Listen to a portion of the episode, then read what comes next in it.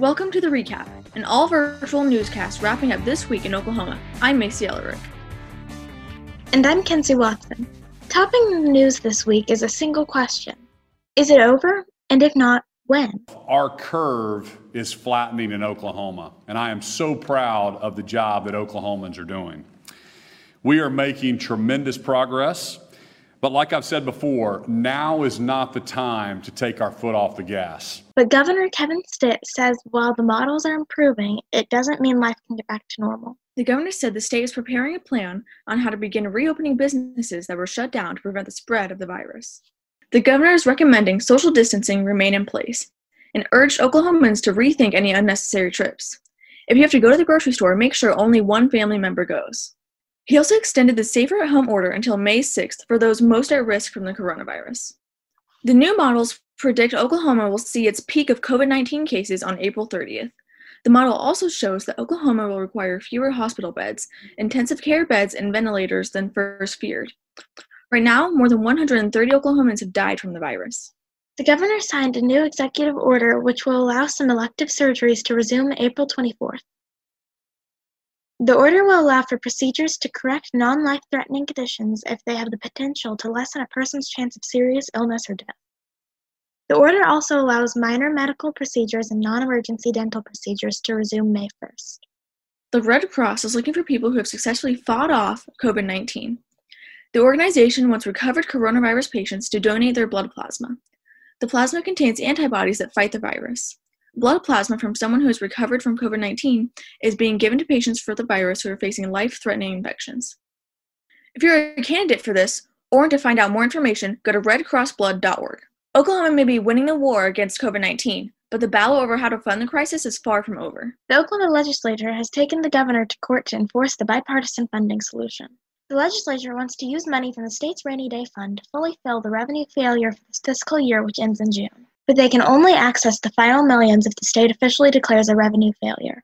And that can't happen until the Board of Equalization meets. The governor initially canceled that meeting after he said the House leaders went back on their word on a funding agreement and cut money going to the state's digital transformation efforts. But the board is now scheduled to meet next week. Needless to say, it's a complicated time at the Capitol and everywhere in Oklahoma. For a special perspective on the health and mental health of Oklahoma, ENN's Riley Eisenhower spoke with the state representative and doctor, Randy Randleman. Hi, I'm Riley Eisenhower with Epic News Network, and today I'm joined by Representative Randy Randleman. Hi. Hello, how are you? I'm good, how are you? I'm great. So, I have a few questions revolving the pandemic currently going around, COVID-19. So, how is the legislature handling the pandemic? Since the pandemic is here, we have done a lot of discussing with each individuals through Zoom video.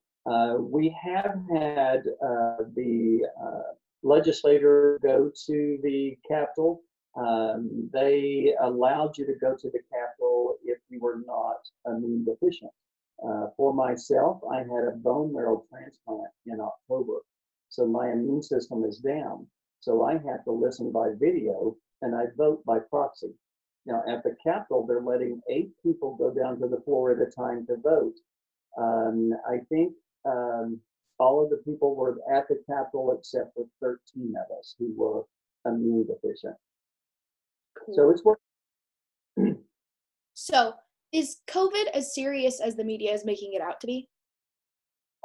Of course, this is an opinion. I've not done studies in that area, but I do not think it's just something that people have kind of put out there. I think it's a real virus. I think it's different than others. Look at the number of people that get it and the ones that have died. Also, the people that are over 65 and have some other health condition, that's where most of the deaths are coming from. So that's a reason for me that I'm more restricted because I would be in that really risk range. So on the topic of being restrictive, what are you personally doing to stay safe? Okay, for example, I'm a licensed psychologist and we evaluate almost 1,100 children a year. So you would think that would shut my business down. So What I actually did was take one wall in our office and cut a space out and put a window in. And we put a mic system in there. So just before I was talking to you, I was interviewing a parent on a psychological evaluation, but see, there's a window in between, so I take no risk of getting that virus. We screen people outside for fever. We do not allow people to sit in our lobby anymore. They have to stay in their cars. And we only let the people in that we're doing the testing with or the ones that I'm doing the interview with the parent. Other than that, out in public, I mostly stay at home and work.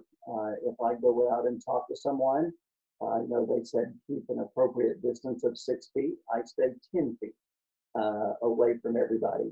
So try to take some extra precautions because I am at risk. Yes. So on the topic of mental health, how is COVID and quarantine affecting that? I think it's affecting a lot of people. I don't think we've seen the results of it yet, but you know, it's very difficult staying home when you're not used to it. And especially who people do not have the aspect of transportation, of going places. So I think it can cause a significant amount of depression. And then if we look at how many people are passing away and the effects that it has in the family. I'll give you one example. This is a personal example. My wife's father is in the hospital and they're not sure if he will live or not, but no one can go visit him. So I know that's caused some problems with Jennifer. I know the other family members have had a difficult time, especially his wife that cannot go in and interact with. So what is a way people can cope with being home, stuck at home, the cabin fever, and maybe being even stuck in a not so good situation? I'm kind of glad that you asked that because that was one of the topics that I'm putting out this week in my letter to the public. So what we actually do is tell people that set a plan. Don't just go home and say, you know, I'm just going to cope with everything. Get a piece of paper out and make your plan for the day.